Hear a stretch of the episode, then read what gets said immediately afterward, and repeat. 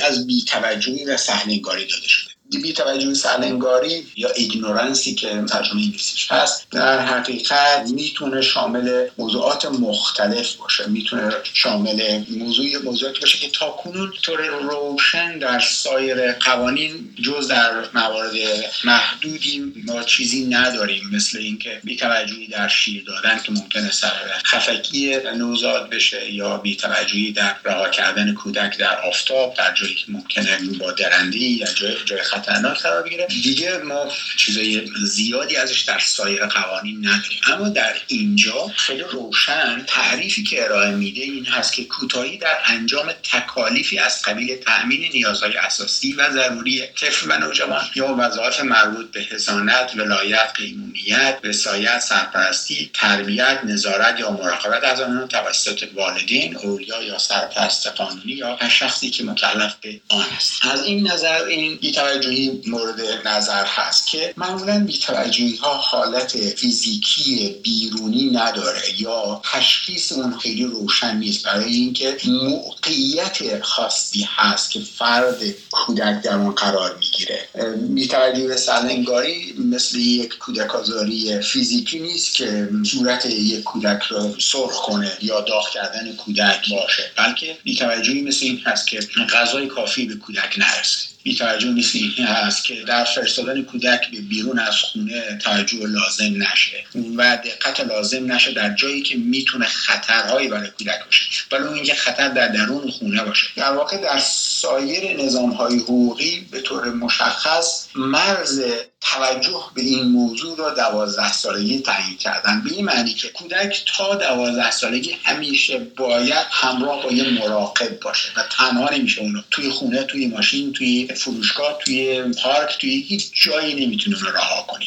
و اگر رها کنی به طور اتوماتیک وار مرتکب جرم شدی. یعنی یک جرم مادی هست. جرمی که صرف رها کردن کودکی که زیر دوازده سال هست در نظام های حقوقی کشور پیشرفته اینو تخلف برای پدر مادر می‌گیرن. و اگر بشه سلب حق هزانت و سرپرستی از والدین می‌کنن. و حتی اگر در سازمان بهزیستی باشه یا در شبه خانواده ها یا در مراکز نگهداری شبانه روزی هر جایی باشه اگر مراقبت برای طفل زیر دوازده سال انجام نشه و همین که صرف رها شدن و صرف بیتوجهی می‌تونه موجب مسئولیت باشه. لزومی نداره حتما این خطری هم به وجود اومده باشه. برای اینکه اصل بر این می‌گیرن که زیر دوازده سال امکان آسیب پذیری کودک بسیار بالا است. بالای دوازده سال امکان داره بتونه مثلا تلفن جواب بده بتونه کسی در خونه کرد بتونه مراقبت کنه که آسیبی بهش وارد نشه یا مسائل متعددی دیگه. اما کمتر از 12 سال این خطر بیشتر هست. اما در این حال در قانون ما این موضوع تفکیک نشده. بیتوجهی می‌تونه شامل هر رده سنی از کودکان باشه اما نوع بیتوجهی و سهلنگاری متفاوت. ندادن امکانات آموزشی لازم به کودک 15 ساله بیتوجهی به مسائل رشدی و بلوغ اون دختری که مثلا داره وارد سن بلوغ میشه پسری که وارد سن بلوغ میشه بیتوجهی به اون و قرار دادنش در موقعیت های خطرناک هیجانی که می‌تونه آسیب براش به وجود بیاره. یا مثلا در که بیتوجهی کنن یا کسانی که بیتوجهی کنن که کودک الکل مصرف کنه مواد مخدر مصرف کنه در این ردای سنی. بسیار برای رشد شکوفایی کودک آسیبزا هست و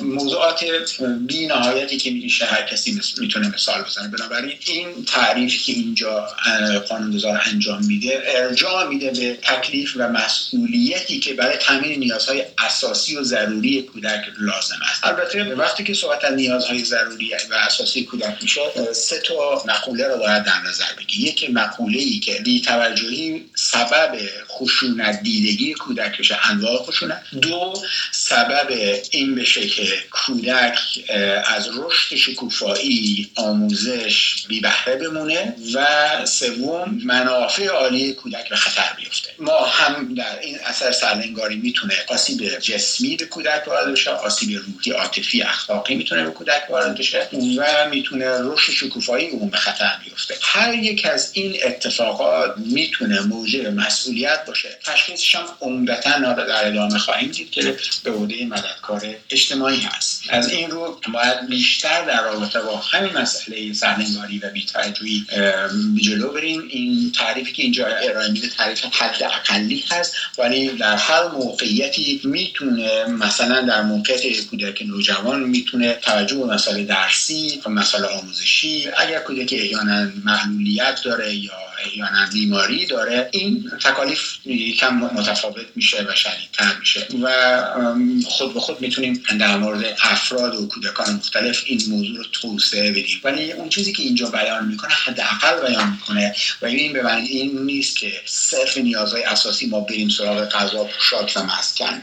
خاص اینها نیست. مسئله آسیب دیدگی کودک به این ترتیبه که در اینجا مطرح میشه و در ادامه خواهیم دید در مواد دیگه هر نوع سلنگاری که موجب آسیب بشه به هر حال کم یا زیاد برای والدین و برای سایر مراقبان کودک حتما می‌تونه مسئولیت آفرین باشه و می‌تونه مسئولیت کیفری براشان به وجود بیاره. بنابراین به این موضوع می‌تونیم اینجا توجه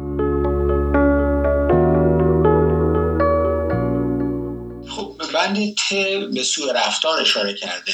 و اونو به این گونه تعریف می‌کنه. هر گونه فعل یا ترک فعل عمدی که سلامت جسمی روانی اخلاقی یا اجتماعی طفل و نوجوان را در معرض خطر و آسیب قرار دهد. از قبیل ضرب و محبوس کردن سوء استفاده جنسی توهین و تهدید نسبت به طفل یا نوجوان در صورتی که جنبه تعدیبی نداشته باشه یا قرار دادن او در شرایط سخت و غیر متعارف و یا خودداری از کمک بده. چیزی که اینجا باید توجه داشته باشیم تفاوت بین سوء رفتار و سلنگاری و بی‌توجهی هست. سلنگاری و بیتوجهی معمولا به صورت یک ترک فعل یا و فعل مادی ممکنه درش وجود نداشته باشه. بیشتر افرادی که در مراقبت کردن دقت لازم ندارن. در موردشون اتفاق میفته. توجه کافی و لازم یا حساسیت کافی و لازم نسبت به کودک و نیازهای کودک ندارن رخ میده. در حالی که سوء رفتار در واقع یا در قالب یک عمل مادی هست یا در قالب یک عمل منفی هست که نتیجه مادی داره. در واقع سوء رفتار که ترجمه مالتریتمنت باید باشه یا میستریتمنت باید باشه که این در اینجا وارد شده. این مفهوم هست که تکمیل می‌کنه بخشی از همون بیتوجهی و سلنگاری رو از یک طرف و توسعه میده.